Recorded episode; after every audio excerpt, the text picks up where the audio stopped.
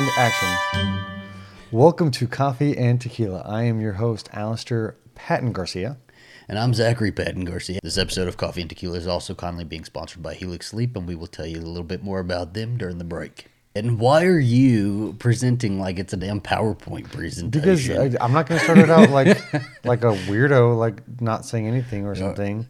But um, we I just start off staring at each other or staring at the camera. exactly, Yeah. or a a complete silence for our listeners. and then we go into the complete silence. No, but um, We'll go into the. He wanted to be like the main presenter for this, the, the main like opener, but now you go all quiet.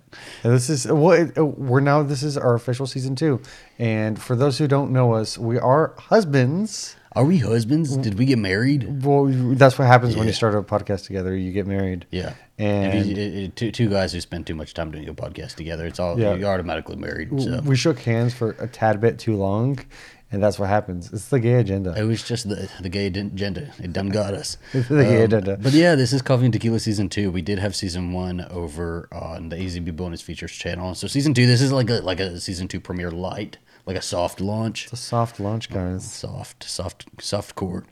Um, and so this is going to be over here on the AZB main channel, just kind of give, give you guys a little bit of taste what it's going to be like. And then starting March 28th over on the bonus features channel, we're going to be doing every Monday and Friday.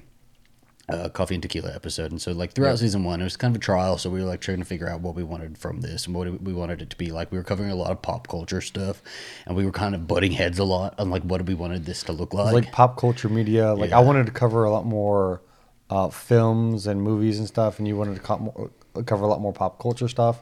And so we really just kind like of storytelling and storytelling. Yeah. Well, we we narrowed it down to storytelling, both fictional and nonfiction. Yeah. Well, I mean, and I think that's what we want to.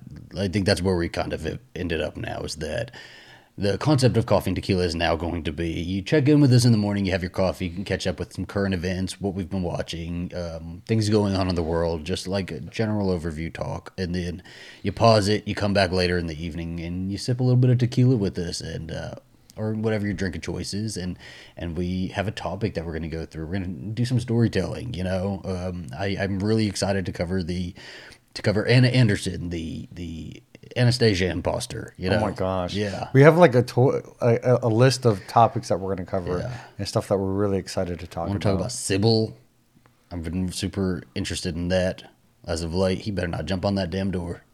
Um, we're actually no. I mean, this is not going to be the permanent setup either. We're at my mom's house right now. We're in a period of transition, just Yeah, kind of we're- life update.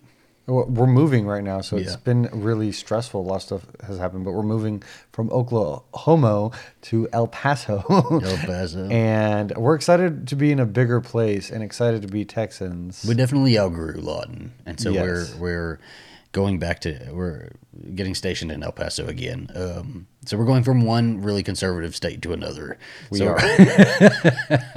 we're I, I just want to move somewhere where I get one tree, just a tree. You know, we had at least we had like We- some dead trees in Lawton, but now We- we, are we're not gonna have nothing. We're gonna have rocks in our front yard. well, I mean, Texas is notorious for having really small trees. El Paso. El, El Paso. Paso. I don't even know if they have trees. I heard there's not even no water in El Paso, so we're gonna see. I don't know. Um, but there's a Barnes and Noble. makes up for it, I guess. The next three years, so There's Barnes and Noble every day. Um, think of all the trees that got put into that. So it's basically a bunch of trees there. a- Technically, if you it's really, really think a about it. forest, Is if it a you wanna think forest? about Is Barnes it. and Noble a forest? I don't know. a, a forest of stories. Oh, I'm excited to go back to Texas and start voting there again, though. I want to be a Texas voter. I, I really want to be a Texas voter. So, um, yeah, we're, we're headed there. Um, we're not going to leave just yet. We're going to be at my mom's for a little bit, and then we'll head out there. Um, and we'll get coffee and tequila going on a permanent basis. I'm excited about it. Um, speaking of kind of Texas voting, or like, yeah, I guess we'll kind of go into like what's going on in the world. This is the Our news coffee coverage. portion. The coffee portion. We do have coffee. We so have if you have coffee, we're at my mom's house, so like she has Rae Dunn mugs galore. They're just everywhere. I don't even know if they're in any of the shots. I don't mine says, if you see it, it says feminist. Does it really say feminist? Mine just says I, coffee. I, I got you coffee. I was looking for tequila, Ah. but I figure that this is tequila equivalent. yeah. Well, it's okay. I don't know. Yeah, we've got a lot going on here.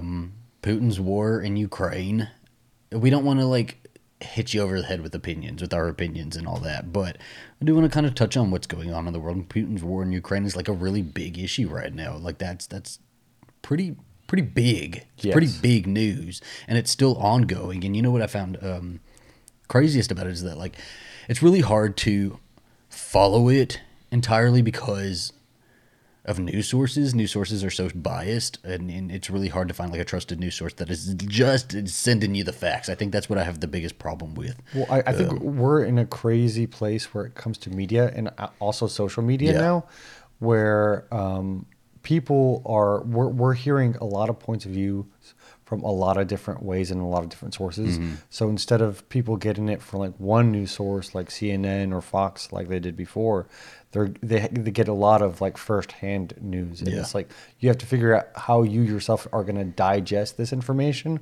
or who can basically explain it best to you. Well, I mean, and it's we're in a really interesting time just in general. I remember, goodness, I remember you know being a kid and, and you wait for the six o'clock news or the morning news at you know seven a.m. and that's where you get your news and it's always all every news source or every news channel is like biased. They have they have a sort of a political leaning they're falling on. Um, and those were, that was really the only way to get your news, right? Like you know, um, but we have what Well, I mean, I'm just saying, like nowadays, I just get a BBC update, and honestly, I'll go check either TikTok or Twitter to see if I there's any. Oh, don't say that. You, you no, I did no. I'll, I'll go see if there's like any Twitter threads of what- somebody who was involved or had firsthand account on that. So that's You know? the okay. So TikTok, Twitter, Facebook, all of these places are places to get news. They it, it, absolutely you you can absolutely get yeah. news from this, but, But like your it is your responsibility to not just take it and take everything you know for surface value. You need to like do your own little research on it and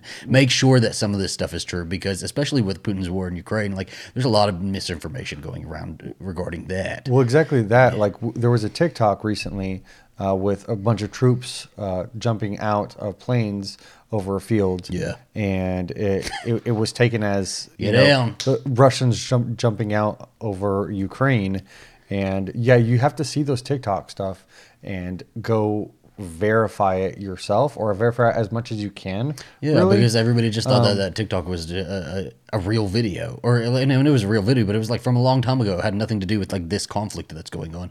Um, exactly, and- so it's how things are framed. and Really. well, and there's a lot of people who will just take it. You know, you the, you can post a video and say it's X, Y, and Z, and people will believe that, and they're not going to go and do their own research on it. You know, um, I I have to say, I think I used to be one of those people, but just because I think like, you still are one of those people. I am not We come up with we come up with I some of these topics, and he'll tell me all of these facts. He'll start shooting facts at me, and I'll be like, mm, "Don't know about that." That I say, "Go get your research and bring it to me." Zach, and I he does, and he's like, "Actually, I got this part wrong." Well, you know what? Well, Well, it- it- I think it's completely fine for me to just have a conversation with you. Yeah. And then we verify stuff together. But on my, air. Yeah, it- we'll let the go commenters verify for us. That'll be fun. That'll be real fun. You know what I do I also find really interesting is that speaking of like social media's involvement in, in something like the Putin's war in Ukraine, um, I was thinking about it and it really hit me over the head that imagine if we had seen World War II through like a TikTok lens and people were making TikTok videos, like posting videos on TikTok about World War II or posting videos on YouTube about World War II. Like, what a strange time that we're living in that we see exactly what's going on over there, like through social media, and we can see it. Like, it's not in a history book, it's not something being told to us. It's like we see it, you know? well, I mean, media, you know, historically has had a huge impact Yeah. in determining how wars are fought. Like, uh, you know, you get the propaganda from both sides in the war to get people to, you know, contribute to the war effort, to get people to enlist, to get people to work in factories. And then, uh, obviously, you know, during the Korean War, during the Vietnam War, you got a lot of uh, more you got a lot more journalists who were on site and reporting what was actually happening, and so you had a lot of backlash. Yeah. you know about the wars, and even it, even recently in um, the war that we we you know in Afghanistan and all that stuff in Iraq. Yeah. like that all stemmed from obviously a big event, 9/11, and since and then the framing of that has been a lot more uh, patriotic. So it's been a lot more positive. Yeah. And it's also been kind of in the background. It's became it became a norm for people until recently. Mm. Have you ever heard of Martha Gellhorn? I think I've tried to make you watch Hemingway and Gellhorn. It was an HBO movie that had like Nicole Kidman in it. You did make me yeah, watch it. Okay, so Martha Gellhorn was a, uh war correspondent, so she would like go and jet off to all of these wars and these conflicts all around the world and like report on it. And now, like, we don't even really need. I mean, I guess we still have wars correspondents. do, and we yeah, still, we definitely. still we definitely still have those, but like anybody can be that now, right? Like anybody can be a journalist and anybody can like write down what's going on and, and, and report on it and all of that. Um, so it is just a really, really interesting time that we're living in. Uh, bringing kind of back to the U.S., have a, had a couple couple different things going on here that kind of relate to our little community, the LGBT community. Um, Greg Abbott uh, put out this directive. I think it was um, when was that? What date was that? That was February twenty second, twenty twenty two. Let me pull it up. Yeah, he put out this directive February twenty second, twenty twenty two. Basically, uh, directing state authorities, you know, child protective services, uh, to investigate gender affirming healthcare. You know, any signs of that. Um, let's read a little bit of it, right? Everybody, I'm sure, has already been hit over the head with everything it says, but we'll kind of read it just so it, we know the exact language. Um, Dear Commissioner Masters, consistent with our correspondence on August 2021, the Officer of the Attorney General has, and that's, that is Ken Paxton, um, has now confirmed in the enclo- enclosed opinion that a number of so called sex change procedures constitute child abuse under existing Texas law because the Texas Department of Family and Protective Services is responsible for protecting children from abuse. I hereby direct your agency to conduct a prompt and thorough investigation of any reported instances of these abusive procedures in the state of Texas. And so this also extends to um, any any anything that is is any sort of transition process, so like testosterone, estrogen. Um, it, it's extending to all of that. It's also extending to teachers. Um, uh, let me let's see, let's see, let's see. Teachers, doctors, nurses, um, and these these people have to report if they suspect that you know they're seeing a child who is I don't know, their chest is a little bit bigger, a little bit smaller, or they're not dressing, you know, and the if they suspect that a child is, is, is is receiving Treatment. gender gender confirming health affirming healthcare, um, they have to report that. And you know, we already like teachers, for instance, we already we we've talked about a lot about this. Your mom's Yeah, teacher, My, my mom's a teacher in Texas, actually. Yeah. And we already ask teachers to do so much. You know, we've had a conversation about, you know, teaching self defense, you know, teachers having weapons in the classroom, all of this stuff that we're piling onto teachers. Meanwhile, we all know that teachers are underappreciated Yeah. and underpaid. Yeah. And now you're adding a another another thing for them to do and a legal consequence if they do not do it. Yeah, if they're not reporting this stuff and somebody else reports it, that teacher can get in trouble and like face criminal consequences for that, you know? And it also extending to the parents who are giving their children this health care. I, th- I, I think there's there's this opinion that a bunch of 10 year olds are going out and having sex change operations, and that's just, Well, it, it's the fear I think of yeah. of what normalizing just having these conversations and just like nor- nor- normalizing trans individuals will do for your kids, Yeah. you know? And I, I think that's, I don't know, maybe a decision that needs to be made by family, you know, by the families, not really by the state. Well, uh, uh, yeah, the children that that healthcare is between the child and their parent, right? Um, but so there was a woman also, uh, Amber Briggle. So again, the Texas uh, Attorney General was was Ken Paxton, and there was a woman named Amber Briggle who a little bit ago had Paxton over to her house, and her son is transgender, and now she is under investigation by it. You know, she she after this she fell under investigation by that, and CPS was called, and they set up a whole meeting for it, and I mean it caused them a lot of stress. But so recently, a uh, a Texas district judge, Amy Clark Meacham from Travis County, um, put a temporary block on this. So, so she, yeah, she temporarily blocked the directive by Gre- Greg Abbott, um, basically saying. Uh, the court further finds that gender affirming care was not investigated as child abuse by DFPS until after February 22nd, 2022. Uh, and she basically says that the order is changing the status quo for transgender children and their families. The government governor's uh, directive was given the effect of new law or new agency uh, rule, despite no new legislation, regulation, or even stated agency policy. So she's saying that Greg Abbott basically does not have the right to do this. This is not a law. This is not, you know, legislation. Like this is not. This is him putting out this directive that it's uh, that he can't do it. Okay, so Ken Paxton, again, Texas Attorney General, then went and, and tried to appeal that. That appeal was rejected, and so now he is saying, well, he's going to take it to the Texas Supreme Court, and that he thinks they're going to win there, um, because he is saying that yes, Greg Abbott does have this authority to do this. So it's it's ongoing. It's still going te- for now. It's temporarily blocked. Um, but uh, we will have to keep up and see where this is kind of going. Another thing, in the same sort of light, uh, the "Don't Say Gay" bill. I know everybody's heard a lot about this one. Yes. Um, so yes, we definitely have. this one, I think this one's even been in the news more than than the directive by uh, Greg Abbott. I've heard more about this one. Well, it's a, it, I, I think because of the uh, with who is involved Yeah. and with the public um, school walkouts Yeah. that I've seen, and honestly, th- th- those have made me tear up just to see this new generation walking out. You know, because uh, they want to be seen. Yeah.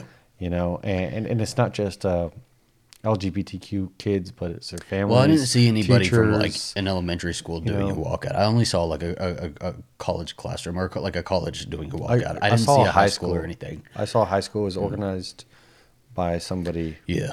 um, and they did a whole a, a whole walkout, and it was like the it looked like the entire student body. Obviously, it probably wasn't, but Well, it, it does. It is worth noting that the bill is not called the "Don't Say Gay" bill. This is this has been tacked onto it through media. Um, I don't think it's. I don't think it's. It's. I don't think it's not accurate though. it's basically a "Don't Say Gay" bill, but basically, so the bill is actually called the Parental Rights in Education. Uh, the bill titled parental this is this is by the way from vinelaw.com uh, it's a little bit the article's a little bit late we've had updates since then the bill titled parental rights in education states that lessons about sexual orientation are banned outright from kindergarten through to third grade it also prohibits lessons in other grades unless they're age appropriate and developmentally uh, appropriate the measure would give parents the right to sue school districts um, oh, so this is saying that it's awaiting um, Governor Ron DeSantis' signature. This is, but but this has passed now. This is already passed by now. Um, the bill supporters say it strengthens parental rights by preventing teachers and school uh, staffers from withholding information about gender issues from parents. So, okay, yeah, there's there's a lot here. Um, I, I can I can I, it really does frustrate me that everything having to do with any sort of LGBTQ rights or any uh, sort of LGBTQ issues always gets tied to being like sexually explicit, and a lot of this, the way it's explained in a lot, and if you go through the bill, it's it's it's like you know when they're saying that oh my gosh I don't know what they're doing out there, age appropriate and developmentally appropriate, like what is inappropriate about saying the word gay or using language or like providing vocabulary about identity you Yes. know it's not sex. To be able to articulate what how you feel and and and who you are. what it sounds to me is that we are banning sort of the discussions about identity right? And that the queer community's identity is sort of othered. And we have already known that. It's always been othered. I was let's say when i was in second grade I knew I was gay. I didn't know what it was, but I knew that I had crushes on boys, you know. Um, Well, I, I think it also comes from a, a place of fear. Yeah. And as a kid, I think it's easier when you can articulate things to know how you feel. Because I mean, as I didn't figure out I was gay for a long time, and that didn't mean that I didn't also have crushes on boys and girls. Mm-hmm. You know, you can have crushes or you can have strong feelings and not really understand how, what those are. Exactly. And for a kid to be able to explore that safely, um, and say, "Yeah, I have a crush on Timmy and Kim," you know, I think that's fine. I do think that's fine. And, you know, we let little girls and little boys say, oh, little girl has a crush on this little boy over here, and this little boy over here has a crush on this little girl over here. We think that's fine, but what's wrong with.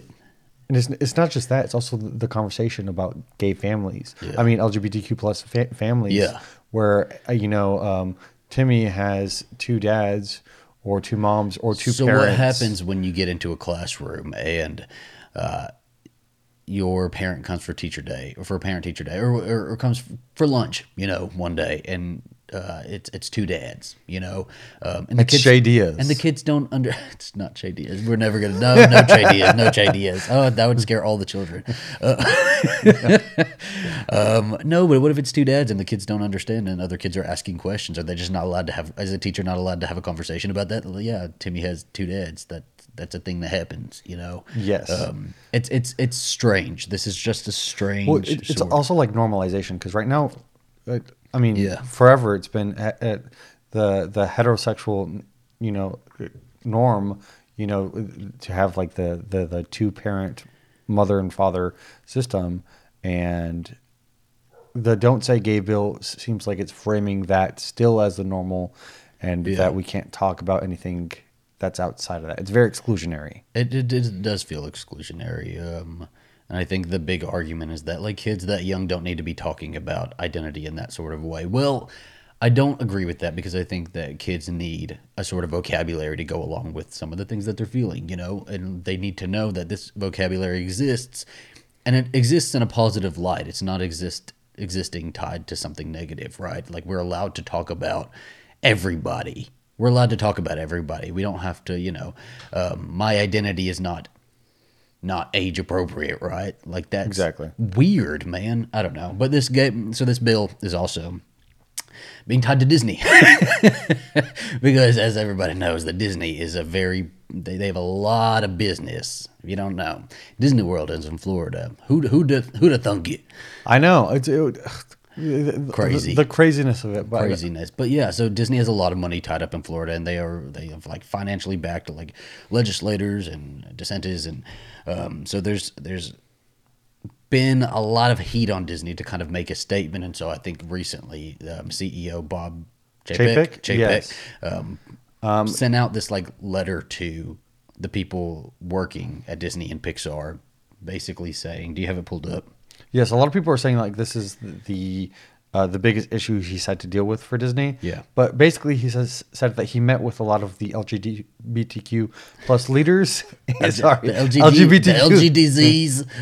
LGBTQ plus uh, leaders in um, Disney uh, to have a frank conversation about it. Yeah. and he comes out of that saying that uh, he wants to be crystal clear that, and this is his words: "I and the entire leadership team unequivocally stand in support of our LGBTQ plus employees, their families, and their communities, and we are committed to creating a more inclusive company and the world. I understand that this." that the very need to reiterate that commitment means we still have more work to do. And uh, he so far has refused to make an official statement about the "Don't Say Gay" bill um, because he said that he doesn't want it to be weaponized on either side, but that when they do the Reimagine Tomorrow summit in April. Uh, he will talk about it more frankly.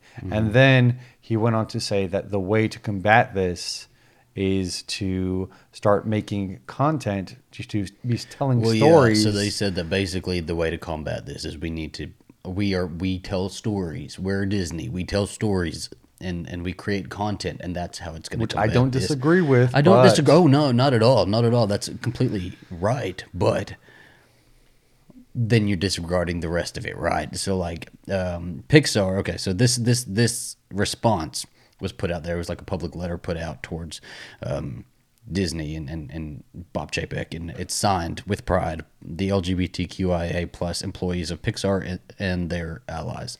So they basically put out this letter saying, yeah, okay, so Disney forever has put out Pride merch, right? They've put out Pride merch. They, I mean, not forever. It's like the last couple of years, but they put out Pride merch. But they won't even like tie it yeah, to put the, rainbows like, on stuff. They won't even Yeah. tie it to like gay pride, right? They won't like ex- explicitly say this is like a Pride thing um, until like 2021. Now they have like a Pride pin or something like that. So they, basically, they're saying is like you guys can make money off of Pride merch, but when it comes down to it, and when we really need you, you're not. Uh, You're present. you're not standing up and you're not like taking an explicit stance. So they have a problem that they're not taking an, an explicit stance. That Disney is not coming straight out and saying, "Hey, this is not right. We are not taking." I heard that. Yes. stomach is going. Um, and they're saying that, but Disney has like all of this, all of this pool with legislation. And over in Georgia, you know, they put their foot down and said we're not going to stand for any any discriminatory legislation, and and it, it had an effect on the legislation in Georgia. It just did, and so they're saying you guys have the pool here. You have considerable power. doing it. You have a considerable power. You have the power to sort of change this, probably. Um, but you're you're wanting to placate both sides is what you're wanting to do. You're not wanting to like rock the boat at all. And they said they go on to further say that you know you say that it's uh, that we need to combat this with content. Well, whenever we make content that has Gay gay affection. affection in it, we get cuts left and right from the higher up saying that no, you have to cut this gay affection out, right? You have to cut it out. So like we can't even make content that has that shows all of these groups of people and these other in a positive light. Yeah, yeah. Uh, Because it's not like we haven't seen um, gay kind of Yeah. like archetypes in Disney. I mean, we, w but a lot of those have actually been villains. You know, uh, you know, you have Jafar, you have uh, freaking what is the one with the tentacles? Mm-hmm. What's she called? Ursula. you, you- you- have Jafar, you have Ursula, and uh, that, that's why a lot of gay people love Disney villains. But then you even have other ones like uh, somebody was talking about. There's always been queer creatives behind the Disney lens. Yeah. Uh, I, I read an article by The Atlantic uh, in 2014 that they talk about this. They said even classic Disney films featured these archetypes. Initially mocked by Spears, Dumbo comes out and waves his freak flag after hallucinating pink elephants and learning to fly. And then Pinocchio reflects queer anxieties since he doesn't know how to act like a real boy, and he thinks performing masculinity through smoking, cursing, and misbehaving will earn his father's love. Yeah. So in this in this letter, they basically say, word for word, we at Pixar have per- personally witnessed beautiful stories full of diverse characters come back from Disney corporate reviews, shaved down to crumbs of what one what what, they a once were. What they once were. Nearly every moment of overtly gay affection is cut at Disney's behest, regardless of when there is protest from both the creative teams and executive leadership at Pixar. Even if creating LGBTQIA plus content was the answer to fixing the discriminatory legislation in the world, we are being barred from creating it. Beyond the inspiring content that we aren't even allowed to create, we require action. So I think that's pretty fair. I think especially the people who are working there, they're saying, hey, we got to do something. let's let's be honest. I think in the last five, maybe six years, we've gotten a little bit more gay like content forward and Yes. forward. But like, how many enough to cut times? How many times do we get Disney's first queer character? You know, We get enough for them to cut out, basically. Like for example, when the Star Wars thing came out, like it was a Yeah. big deal that there was going to be a same-sex kiss, right? um, but so this is another one we have to just keep following. Um, this ran a little bit longer than we we are usually going to do our our morning section, but um, yeah, we're going to take a quick break with our sponsor, and we will be back. Yes. Now it's time to tell you all a little bit about our sponsor for today's episode, Helix Sleep. Helix is a premium mattress and a box company that makes beds to fit your unique sleep style. We've had our Helix mattresses for almost two years now. I love working with Helix. They're actually so great to work with. And they have the most comfortable beds that you could ever imagine. We We, we actually, so we had a queen bed, and that's our guest bed now. And we have a king. all the guests bed. who come over love it too, though. They all like, "Oh, your bed is so comfortable." It What is it? I'm like, and I, I, I put I put on my uh, salesman thing, and I'm like, "It's Helix Sleep, and you can get Helix Sleep at helixsleep.com." And I was telling my sister this last weekend that she needs to get a Helix bed because they were, You were telling her they, they, they, they're looking for for and they come with pillows. Like you get a Helix bed, and you get two for pillows with it. So we we had our queen. We have a king Yes. now. Um, it's all packed up. It's all packed up though. So because we're moving, we had the mo- military move us, and and they packed both of our beds up, and we're sleeping. No uncomfortable. shade to my mom's home.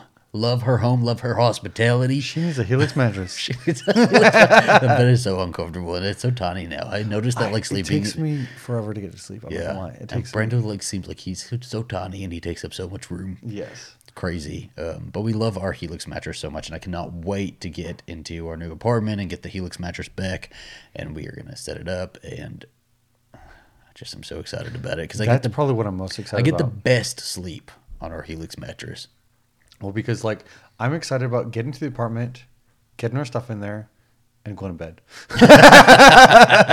Helix knows that everybody is different and everybody has their own unique needs, and so they've made a sleep quiz that'll match you with your perfect mattress based on your needs.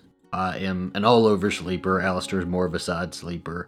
He likes a firm mattress. I like, uh, you know, more medium. We took the quiz together and we got the Midnight Mattress, and that mattress, let me tell you, is something. And one of the best parts about Helix is that they deliver the mattress right to your door for free. It comes rolled up in a box and is super easy to set up yourself. And if it makes you nervous to buy something online that you haven't tried, Helix has a 100 night sleep trial, so you get more than three months to make sure that you absolutely love it.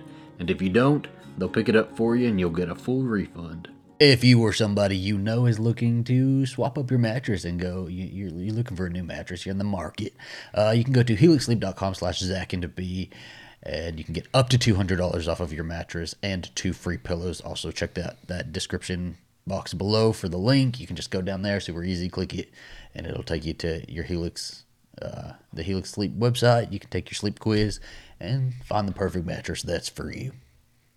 Tell me about some entertainment that you used to have to, as a young little gay boy, have to project onto or like assign your own sort of representation to.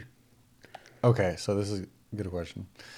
Mine, so I think A good me- question he has never thought of. He's like he's like trying to act like it's all off the cuff. He's like, let me pull this out of the top of my head real quick, like I didn't write some fucking notes. but uh, okay, so, so when I think of that question for me, I think that uh, that the one media I think I've related to the most and actually made my entire personality when I was a kid was Buffy. Yeah, there's good representation in Buffy though. Like there, there's There is, yeah, but like I think it's like how how, how do you project yourself? Yeah. And it doesn't doesn't necessarily mean that I need to project myself in a I don't know like a what could be seen as a, a gay space, you know. So as, how'd a, you as project yourself space. then? But um, I think I, I connected to Buffy and the Scoobies uh, because they were ordinary teenagers, Yeah. but who also at night were like demon hunters and slayers and witches and stuff. And I thought that was really cool, and I related to, that because I was an everyday boy. I consider myself an everyday boy, but Slayer by night. there's like something inside of me that that that I don't think any, anybody else had, and so I think that's why a lot of queer pen, people tend to gravitate towards like fantasy stories Huh. or superhero stories because they're ordinary people who have something extraordinary about them. Uh, that does happen a lot. We we do tend to like go for the the ass kickers. I know. of the, of the action and fantasy genres and Which is funny because like uh, besides Buffy, you know, usually in the like superhero world and the fantasy world, you don't see a lot of gays, which is cr- crazy because you can have superpowered beings and Yeah. monsters, but you can't have gays. But otherwise, I think more recently, I think more like the te- last ten. I mean, but 13 like, did you ever like like watch something? I don't know, a TV show or a movie or something like that, and you like kind of made the characters gay in your head, or you wanted the boys to kiss. I never did this with girls. I never ever saw. There's a lot of people with Buffy. Speaking of that, like ship Buffy and Faith, and like have this whole like history Yeah. with them about being, you know, they they kind of assign that. Um, I've never done that with women. I guess it's because I'm a gay man, but I've done that with with guys in movies. You know, Well, um, if if we're talking about the Buffy space, I've definitely done that with Angel and Spike. yeah. Oh, everybody has. I mean, like, they've even said that they've probably fucked in that. Yeah, I mean, Yeah. they said an angel that they mm, that, that, that they did something. Yeah. Uh, but I, I would say more recently, in the last like 10, 12, 13 years, Yeah. It's been Stucky for me. It. of course. I'm- Here's, I'm sorry, guys. I'm a big- We're on another Stucky talk. I'm a big Stucky stan. I even made a video of it for my channel, Alistair Reviews It, on YouTube. And I do think that Stucky was in part engineered by straight Marvel uh, to bring gay dollars into cinema. Oh, I yeah. do. I, I think the the Russo brothers. Um, I, I don't think that the intention was necessary. I think the the intention was a close buddy friendship, but also we can also get this out of it. I think they leaned into it a bit, uh, and, and and they knew that they were queer, queer baiting. But I I love them, and in my head they're real. And so for Endgame, when they didn't get their Endgame, I was upset by that. You know, Peggy knows her name is Peggy. We know that her name is Peggy. Peggy. We knew that they were gonna do that though. That we knew that they when we were never gonna get anything like that. Um, I don't know. I remember watching like Batman and Robin, that movie with Poison Yes. Ivy and all that, and I remember being like, "Ah, Batman and Robin." They, I want them to kiss. No, they, they, they, they- look so good together. And Yeah. the, the, nipples. I mean, that movie's the gay awakening for a lot of people. It really is. It, it, it, it definitely is. Um, what other movies? What other movies? I I really liked. Um, mostly every Tom Hardy movie I ever watch. I, I just want him yeah. to be gay with whoever he, he's with. Um, and there's there's a movie that he's in called Warrior. That's one of my favorite movies ever. Like, got to be top five favorite movies. Um, and uh, his brother in that movie. I'm not. I'm not shipping him and his brother. That's not where I'm going. But his brother in the movie is is Brothers uh, to lovers. is this disgusting. Brothers to lovers. We make that joke a lot because it's, it's a horrible joke. You'll, you'll never get it. Nobody will ever get it. I think we heard somebody if, say if you're bro- on BookTok a lot, we heard like somebody say brothers to lovers on accident. just like stuck with us. Um, no, but warriors. So the, his brother in it. Um, god, I'm forgetting his whole name. Let me. I need to look it up. But um, his coach, his brother's coach is Frank Grillo, um, and he is um, famous, famous actor. So I don't know how I'm Grillo? forgetting it. No, um, Well, I mean, I, I feel like Frank Gr- Grillo was Steve's uh, side piece in the Captain America movies. uh, true. yeah, Probably. That's my thought. And then like Joel Edgerton. Joel I don't know why I forgot his name, but yes, him and his co- and coach. Um, I, I kind of shipped them too. I used to ship them a lot. That was like a 2011 one, and then there's a, a 2012 movie, another Tom Hardy movie called This Means War, and that one, ooh, ooh, that, one's one makes me so angry every single time I think about it because I think I even did a YouTube video about it one time because they are so clearly together, and it makes me so angry that they, especially with that that cut scene that they had. there's two deleted endings. They so they went with like every single ending they could have done. Um, so we'll talk about that real quick. Oh, also, like y- y- y- even, Yeah. even before we talk about that real quick, I have not continued Supernatural past season five because I do not believe that it should have run the arc past that. But I do know that they queer baited the entire fandom for like the rest of the series. Yeah. And I, I, I They were I- really queer yep. bait 'em. They, no, they did. They had a conversation whether they should make Dean and Castiel together, like an actual conversation. And uh, instead, at the end, they kind of gave like a half baked like conclusion. Where this means war. this means war. Yeah. So the um they the ending is basically so um Tom Hardy and and Chris Pine are like super spies that are trying to win the heart of Reese Witherspoon. And at the end, there's like a car barreling towards all of them, and and they're both on either side, and Reese Witherspoon's in the middle, and it's like who is going to save Reese? Who is going to win her heart? Um, and in the movie, I don't even remember. In the movie, it's Chris Pine. Chris Pine wins her. Um, but there's a deleted scene, and this makes me so There's two. angry.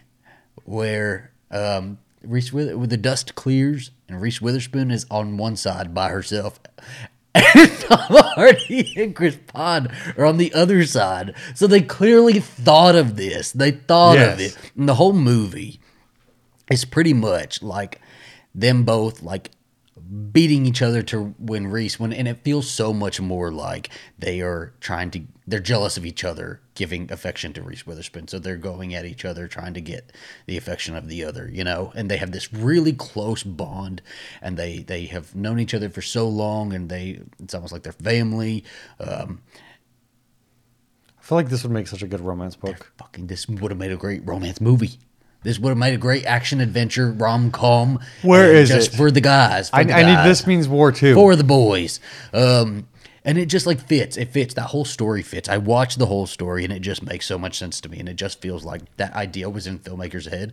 And like it either came from the filmmakers or like the higher ups or somebody. But that idea was kind of cut down because they made a fucking uh, alternate ending for it. They, Well, they was did- you- there. You did a video on it, didn't you? I did, yeah. I mean, I this is this is that was one video that I got a lot of like everything doesn't have to be gay.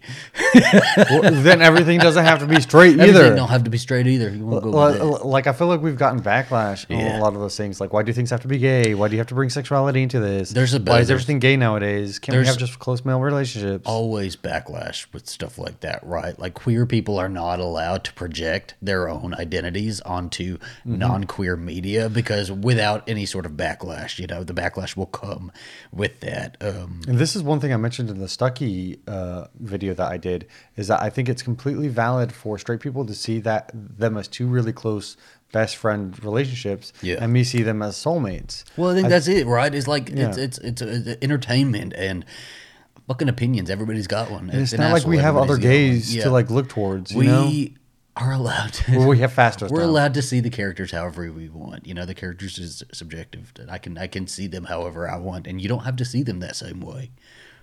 Yes, exactly. And then, well, it, it, because I agree that we need more close male f- friendships in media. Because honestly, like uh, males are put, men are put into such a box, into such an like a, a non-emotional box where they're, we're, you know, we need to be able to, you know, have close friendships. But that's also Yeah. doesn't mean that we can't have also close relationships. Well, and also like let people because we do have like a lack of a backlog of like you know queer representation. Let queer people fucking identify with however they how you know the content however they want to. Um, I'm actually gonna pull up a tweet. There was a tweet by um my friend Adam Sass. I'm gonna call him my friend. Um, that says being gay means watching one painfully obvious gay allegory after another, and then being told by the creative team they don't know what you're talking about, but it's cute slash misguided slash oppressive slash toxic that you chose to see it that way. So yep. I think that's pretty on the nose. It- yeah. it- it- and I, I think that's particularly true for um, Disney media. yeah. You know, you have Frozen, you have Luca, you know, stuff that. Oh, Disney does it all the time. It's because there's fucking queers working at Disney and they make the content, you know? Like they, Exactly. they fucking do that, but it's it's cut down at the damn knees. Fucking Frozen, Frozen. Okay, we're not like until recently. Luca, I think, uh, you know, kind of beat it, but Frozen was like very painful. oh, like, like obviously Yes. A gay allegory, you know? It was uh, her coming out and her being herself. And we waited so long between Frozen and Frozen 2, and we had so much conversation about that. That conversation never stopped about Elsa being a lesbian or gay or bi, however you want to put it, um, And they- queer. And they never then- committed. And we get Frozen 2 and nothing. we get nothing. but but I'm not- glad that they didn't like kind of backlash. I mean, backtrack on that and be like, oh, let's make her give her a boyfriend now. But they just keep her. They keep her just like she doesn't get a romance. She doesn't get a Disney princess romance, right? And they'd rather say, "Oh, well, she's a strong, independent woman." That's a cop out. Okay, everybody else gets a romance. They always get a romance, um, and we're just not giving Elsa a romance because it would have to be a girl. And I think they know that. And I think they know that if they gave Elsa a boyfriend, the hell would break loose. It would be something would be because that's not Elsa. and We all know it. Um, Well, also like the representation we have seen um, from Disney. Let, us talk about like Fastos, for Yeah. example. Uh, Fastos, he's he's married. I was happy with kid. that representation. So no, I was too, but I, I, I think Disney, and I think it's fine, especially for now, um, because a, lot of people like to see gay representation in terms of a family dynamic. yeah, You know, and uh, but I mean, uh, gays come in all these different kinds of flavors. But let, let's also be, you know, let, let's also recognize that Disney does tend to also tokenize. I think, and I think um, there's the gay- also gay this community. kind of there's this there's this idea that gay entertainment, gay media, gay queer media. Let's say I, I keep saying gay because I'm a gay man, but like queer media Yes. in general has to be this ultra dramatic, hypersexualized like content, right? Like you get the Brokeback Mountain, or you get like Call me by your name. Call Me by Your Name, Moonlight. like, Moonlight. those are the those that's that's the content we can have, right? We can get the, the Oscar contenders, which fine, fine. Where, where's our rom coms? but where's Elsa with the damn girlfriend? We're not expecting to see Elsa go on screen and fuck a girl, you know. She's not. We're not. We're not looking for that. We're wanting to see a cute little like, you know, cute little flirting with some other princess on the other side of the, you know. However, um, Well, like uh, Disney did a Disney short, uh, a gay Disney short, and it was a huge deal. I watched it; it was very, very, very cute. I think it was from Pixar too. Uh, it's available on Disney Plus. Yeah. and I loved that that was like available.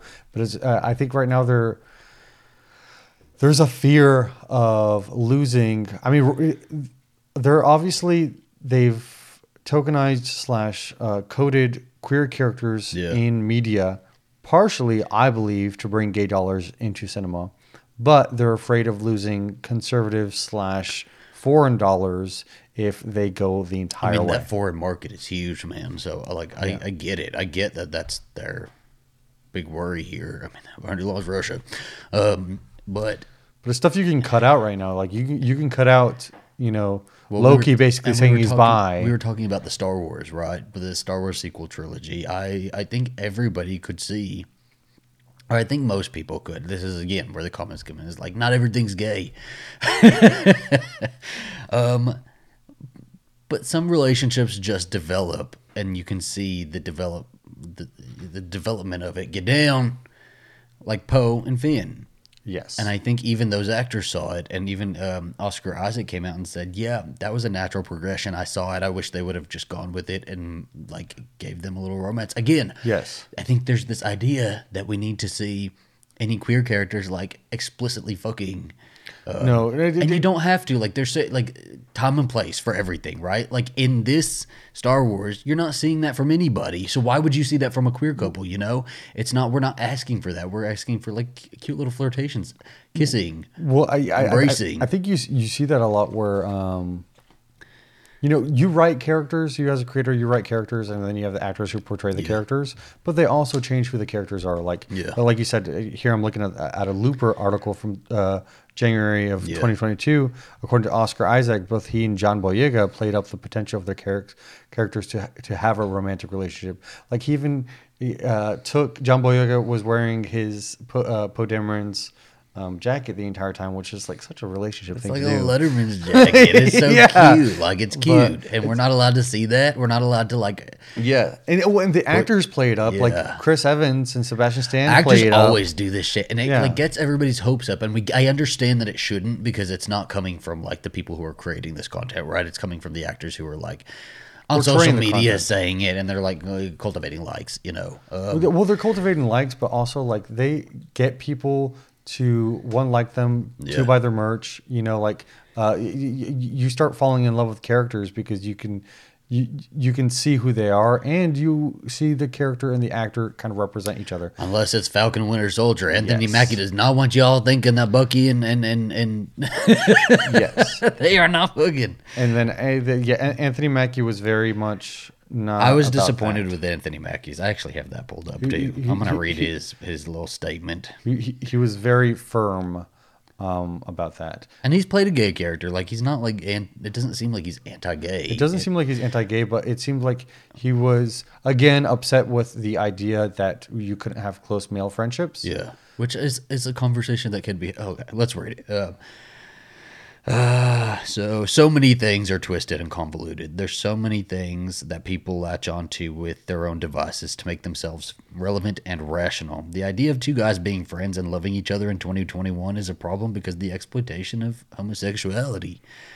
It used to be guys could be friends, we can hang out, and it was cool. You could always meet your friends at the bar, you know. You can't do it anymore because something as pure and beautiful as homosexuality has been exploited by people who are trying to rationalize themselves. So something that that's always been very important to me is showing a sensitive masculine figure. There's nothing more masculine than being a superhero and flying around and beating people up, but there's nothing more sensitive than having emotional conversations and a kindred spirit uh, friendship with somebody that you just care about and love. So let me tell you, if we have any uh, straight guy listeners out there, if you're afraid to go it. to a bar and hang out with your buddies because you think that might make you gay, well, I'm sorry. Yeah. this is Falcon and the Winter Soldier. This is a piece of entertainment. It's entertainment. Like he didn't need to say this because it's, like subjective from person to person. If I want to see them as like having a flirty kind of relationship, that's fine. If you, Anthony Mackie, are playing him as a straight guy and and don't have that in your mind, that's fine. Like that's how it's going to be anyway. We all know it. That's how it's going to be. They're not going to kiss. Um, but if I see them rolling around together and I want to feel like butterflies in my stomach over that, Exactly. that's my fucking prerogative. You know. if if if we if if we ship characters, it doesn't mean that they're canonically shipped. Yeah, You know, yeah. it, it, it, that that doesn't necessarily mean it's canon. And uh, look, I know those directors Yeah. and uh, a lot of those camera people know what they're doing at certain points, and it it, it makes it funny. Like even even through time, like uh, through representation, we've had Yeah. uh, whenever we've had gay moments between two guys, it's always been comedy. Ha ha ha! It's the gays, you know. Yeah. It's always been comedy, but it's like nice to see that. I I again think that we should have more close male friendships. Hmm. You know. Well, uh, absolutely, absolutely, and those just need to be por- portrayed. Just, just portray them. Just go ahead and put them out there. And if a queer person takes it as like two guys with a budding relationship and flirting, that's fine.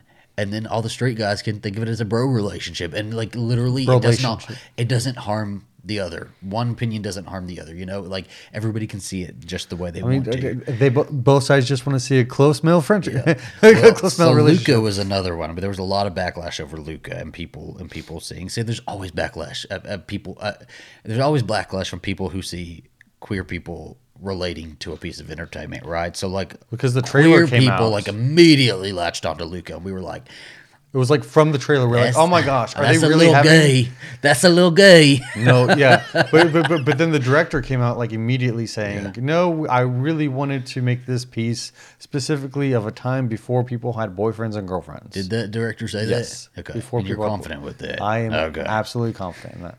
Um, yeah, and there was a certain degree, degree of backlash because, like, some of us found the allegory of queerness in that film, and and it, but it was there. It was like two sea Coming out of the monsters. water. One of them was more comfortable with himself, and the other one wasn't. And his parents were going to send him to live with what his uncle to go like basically convert him.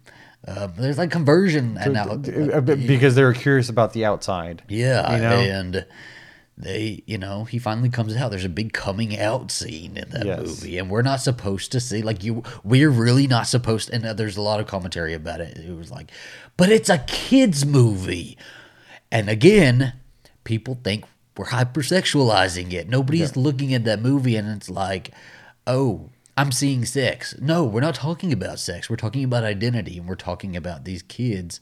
It's a kids movie. We're talking about these kids finding their own identity, and and that doesn't always have to include sex. Well, it's also like we we connect with that. We we can watch you and I as as as gay men can watch that and really connect with the story. I'm pretty sure I cried when I watched oh it. yeah, I did too. I, I got So- misty eyed. You got you were bawling. He balls about I- every movie we watched. I, almost want to cry just talking about it.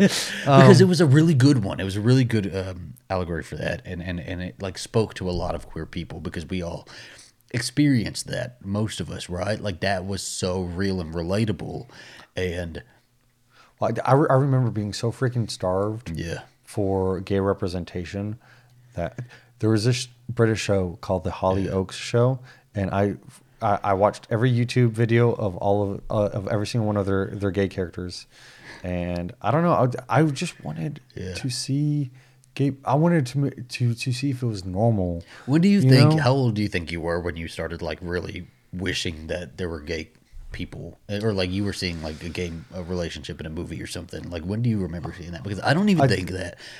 I, I- I- really wanted that for a long time. I think I wanted that. I don't think I could uh, verbalize Yeah, wanting that. yeah. You know, like I, I I, was I looking for it that. subconsciously, you know, and framing it in my mind subconsciously. Yeah. But I don't think I could say that I was looking looking for that until I was 20 years old. because then I would gravitate towards like the the B movies, right? There was one called like oh my gosh, it was like the Mullers, Welcome to the Muellers, Mullers. Do you remember that one? Yes. Or And was it the such- Mulligans? Mulligans, something The like that. Mulligans, And yeah. it was so cheesy. It was like such a bad movie. it, was, it, was, it, was, it was it was weird too. but like I gravitated to it and I was so interested in it and I would like Yeah. look for things like that because that's what you do. You know? I've actually watched so much foreign queer cinema because I wanted more Uh, representation, They're all really good. and they're I all super good. with you. I've Yes, watched a lot. like Cross Currents is super good. Uh, remember, I, I had you watch. I think it was that Portuguese movie Yeah. with the blind kid, and Yeah. that was super is- sweet. What is that called? I don't remember. Uh, I do not remember what it's called, but it's really good. It was good. I think that's one of the first things like we did. I think I'm making a video about like my top gay films, and and um, we you suggested a lot of them to me, and we went and we had like a movie marathon. Uh, uh, I used to go. I used to go. The way he looks. It's called the way he looks. So I used to go to. Um, my laptop was broke when I knew Alistair when I first met him, and so I used to walk my ass down the street to, and I'd pick up a, a Dr Pepper and some gummy worms on the way, and I'd walk to the computer lab um, in my neighborhood, and I'd sit in the computer lab and put him on on Facetime, and we'd watch movies together, and we watched a lot of these over over Facetime, and people would be behind me just looking at me because they. 'cause Well, I'd just it- be in there every day hanging out. And if you're looking for a really sweet coming of age gay movie that's not sexualized, I'd Yeah. say The Way He Looks is a good one. But there's also nothing wrong with like things that are sexualized. It's just like there. well, I'm- I'm talking about, like, I think I think teenagers, yeah. creators understand time and place for like a movie to include a sex scene, right? And we're not Yeah. looking for like a movie like Luca to include a sex scene. We're not looking for that. You know, it's just um, just. We, you guys figured it out with all the straight people. You're not putting like you know straight sex in, in, in kids movies. We're not asking for that. We're asking for the same things, right? We're like like a romantic comedy about two spies who just love each other and we're, d- d- we're definitely not asking for straight sex. you figured in it Marvel out. movies. You figured it out with straight entertainment. Just like figure it out with gay. Do the exact same thing. Maybe I don't know. We don't always need a, a sad, you know, AIDS storyline, not that that. There's that, that nothing wrong those with stories it. are, aren't valid. I- but we don't need yeah. that all the time. That's not the only story We need. Love Simon It was really good. I know it included like a like a coming out and like it was a coming out story. Uh, I, I love Love. I Love Simon was too. great. It was a great Yes. movie. It made like sixty six million dollars. Let's do you how, how much? I actually have this written down. Um, It- it- Marry Me, Jennifer Lopez's Marry Me, made and, and like you know we got to keep in mind factors still. Like Marry Me's put out during the pandemic or, Mm-hmm. or you know during the height of uh, or around COVID time, and it hasn't been as, out as long as Love Simon. But Love Simon made sixty six point three million dollars and on a, on like a ten to seventeen million dollar budget, and Marry Me made forty eight point seven million dollars on a twenty three million dollar budget. Like the numbers are there. Love Simon, although I did look it up because I was like because I know that Overboard came out. Do you remember that one with Anna Yes. Faris? I was like, that had to have made less than Love Simon. That made like ninety million dollars. Oh, did it? Who the hell went to see Overboard? I don't know anybody. Anna Faris, I, a hundred I, million I, I times. still I still haven't seen it either. Yeah. But I, I- I think it's because I saw myself in Love Simon. But I think uh, one of the biggest criticisms I saw from uh, queer people about Love Simon is that it wasn't. It, it, it didn't really express their experience. Yeah. And I think that also talks. oh, it did mine. I was, I, I No, was, yeah. well, well, I, I was saying it, it, it, it, did ours, but that doesn't mean it, There's so many stories out there. That's That- how That's what I'm saying. There's so many gay stories out there, queer stories out there. You know that can still be experienced. That's why you have to make more entertainment so that more people can identify to like the variety of shades. It doesn't of- always of have to be a coming out story. there. Yeah, it doesn't always have to be a coming out story. It does. It, it, it- literally just give us a rom com or something like something would- nice, something I easy. just want more we've, we've been getting a lot of gay Christmas movies. They're allowing gays to have Christmas movies now. I, I watched Dashing in December. That was really good. I hated um, it. I that- hated it. I think there was also a an actual rom com. I think for like ABC Family, f- with one of the current actors from Grey's Anatomy Yeah. that I watched. It was okay, um, but I'm, Uh-huh. d- I'm I'm waiting for the big ones. I'm, We're just going to be getting you, for the next five years. We'll get gay Christmas movies every year. That's that's the extent of what we're I'm getting actually right super now. excited for my Hallmark okay gay with it. Christmas I'll movies. take the gay Christmas movies. Clea DuVall do another um, Happy season two. I'd like it. Like to see Yeah. it. Um, Oh, I want to do a happy season two, and uh, d- d- d- I I focus on the the uh, Levy's character. Yeah. David David Uh, Levy's. maybe, maybe. I, you know, I they Schitt's Creek needs to do like a Christmas special. That would They should do a really cool Christmas special where like David's like hosting Christmas See? at his house. Or Good something like representation right there. there. You go. There you go. And, and that's the thing is like when you put queer people, you know, on on the writers' table, you know, behind the camera, directing, you know, you you do get seen. We're gonna tell we're gonna tell stories, you know. We're gonna we're gonna do that. And there's just so many different stories that can be told, and not everything has to include sex. And then some things can very well include sex because there's nothing wrong with seeing sex, right? There's nothing wrong with seeing queer people fuck, but like time and place for everything. There's a time and place for a romance story, there's a time and place for a horror story, there's a time and place for, you know, anything. Um you figured again, you figured it out with straight people, just like figure it out with us too. I mean, there was a time and place for Stucky, but that didn't happen. Just never happened. Never happened. You have to get over it, okay? He's Steve's getting pegged. um, yeah. Speaking back to Love Simon, Love Simon, like uh, the way he got kind of outed was kind of the way I got outed. So I was like, oh, I saw myself in that because my friends. Um, I, I had this friend group in college that I had since I like got to college, and um, one of them, somebody had like had messages up from my boyfriend. I was texting my boyfriend, and I, I left my phone open, and somebody Ex boyfriend. took screenshots of it and sent it to himself and shared it around with everybody. That's how I got outed. So it was like Love Simon. I was like, hmm, interesting. I see that. it- it- it- now I'm having flashbacks to Love Simon and her, his friends having the audacity to be angry at him. I, to, like everybody shunned him at that moment. We can't have a Love Like- Simon conversation right now. We'll save that. We'll save that. But yeah, um, I mean, why do we not? We should do an episode about queer films. Yeah, I think the big question is why do queer people project have to project onto non-queer media? Why do they have to project themselves onto non-queer media? It's because we don't have the media for for ourselves. We don't have the entertainment for ourselves. And, you know? and, and that's not to say that we haven't tried. I mean, there's studios, there's Wolf Studio, there's Yeah. Logo. You know, uh, we're, we're trying to put it out there. We're, we're, we're trying Well, to be and, seen. and like queer people need to put their money into stuff like that, right? Like if something like that does come out, go see it. You know, Back it with your dollars. It's the best way to vote. Yep. I think So- so. But um hmm. I don't know. It's it still was, you know, fun as a kid to Fun. picture Batman and Robin together. I would have liked to see a little kiss or something, you know. He's like, whenever he took off his, his like lip on me, I was like, oh, that's that's hot. That's him blocking himself from kissing a woman. Okay, Yeah. he was ready. He said it's not straight, guys. These, these lips are only for a man. We we ignore Alicia Silverstone in that one. Okay, she. I- ruins- I still like she- her in no, there. I, I do too, but she she ruins the gay fantasy for me. Why? Because she's there. It's like, what do you do? I feel like they don't even that. pair. So, uh, talking about Batman and Robin, since we're on, on the um, Yeah. on the subject, it was directed by Joel Schumacher, who is a gay filmmaker. Is he gay? Yes, well, he, he's passed away, but yes, he, he's he, he's gay, Hmm. and so I think that's why we got such a good campiness Yeah. out of that thing, and where we can queer code and know that a queer person like actually like helped put those characters on screen. He wasn't laying it on subtle. It was it was pretty. It was there. Well, I mean, his whole thing was like he wanted it to be like Greek god Adonis's, like, Yeah. uh, the, like the the way it was framed. so- Listen, I might put the actors in those suits too. You know, give me a Tom Hardy one. We'll, we'll, we'll just be Batman and Robin for Halloween. Oh goodness, we have a lot of characters. Billy and Stu. We could be Billy and Stu. Oh my gosh. or, oh, oh my gosh. Do you remember, um, dude? Where's my car? Yeah. Have you have you watched it? Yeah. So there's a kiss between Ashton Kutcher. I never for- forget the other actor, and I was like, Yeah.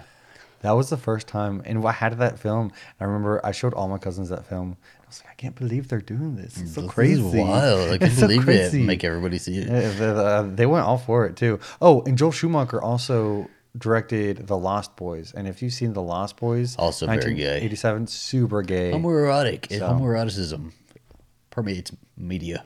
And The Phantom of the Opera. I love The Phantom of the Opera. I do too. I wanted. I think it's just gay. It's not gay. I it's- that's another one, the Phantom of the Opera one with Gerard Butler. I wanted him, and the other guy. I wanted the girl to get out of the way. Oh yeah. like go, sister, get away from here. Go over there. You, you, these these boys are fighting, and they ruined a kiss afterwards. the Phantom of the Opera is here. Yeah. Inside your mind. I used to I used to picture that, and I'd be like, because because clearly, I think a big criticism for the Phantom of the Opera was that they take off Gerard Butler's mask, and like he's really not that. He, he's he's like hardly deformed, Yeah. and his like the goal is like to make him like everybody reacts like he's like I don't know, like really really deformed. Um, but like my my little gay mind was like, oh, I will love you anyway. Yes. it's okay. I'll take your mask off, and I'll love you myself, and everybody else can go away. And I don't know. No, it was a it, it, it was a good film. I, I loved it, and I loved The Lost Boys. and- Also, another one, The Mummy. Okay, I, I do like Rick and and Evie though. I do love them. I think they are the, a perfect like adventure couple. yes. If Evie wasn't there, I kind of like Rick with the Mummy. Oh, with the mummy, I was like, with the brother or, with the or mummy? or um, who's the one guy? I forgot his name. The brother? Who always shows up? No, not the brother. The other guy who always shows up. Oh yes, Tattoos on long his face. hair. Yeah. Uh, uh, kohl eyes. Yes. yeah. Yes. That would have been a nice one too. Yeah, Nice that was. ship. Everybody was just hot in that movie. Oh, everybody's hot in those movies. Yeah, yeah. Eh, They did a Oh, good job casting in that one. It, it, it kind of makes me miss late '90s, early 2000 movies. Fucking. I Uh, wish we could get those with gays. Brendan Fraser, man. Oh, dripping in sex appeal. Just Yes. he was great. I loved him as as Rick O'Connell. Um, okay, so we're gonna kind of wrap it up here. Uh, what were your, I don't know, as, as growing up, what what entertainment did you have to project yourself Project onto. onto, your identity onto, and like, what couple did you ship that wasn't actually a couple? I guess we'll throw two questions out there. I think that'd be cool. Yeah. So again, March 28th, we're going to be starting Coffee and Tequila full throttle. We're going to be covering Anna Anderson, the imposter of Anastasia. We're going to be covering Sybil. We're going to be covering horror stories. We're going to be covering We're gonna be covering films. We're gonna be co- uh, celebrity Covering memoirs, pop culture Yeah, we're gonna moments. cover. I really want to cover Jessica Simpson's book. I, I like really want to cover that one. And then we, I just, I have a Marlon Brando book too that I really want to cover. So I want to go through like all of Marlon Brando's sex, sexcapades. a lot of his stuff that he's gonna be leading is gonna be like memoir based. Marlon Brando has fucked everybody. So that's one that I'm very interested in talking about and covering. So, um, yeah, stay tuned for all of that. Make sure you go over to the AZB Bonus Features channel and subscribe, okay? And we will see y'all next time. I knew you. I was about to say. Adios, gentle viewers. I was about to say that, but uh, what is our out? We don't even have an outro yet. well, I didn't we have one before? I don't know. I don't remember. Well, goodbye, this is my super good Show night, and good times. Good night, and we'll see you in the morning. Oh, what about cheers? you see the, cre- the creative genius I'm working out with is a, it's a cheers. cheers. Never heard before. Completely fresh. We don't have to touch our coffees to the table. That's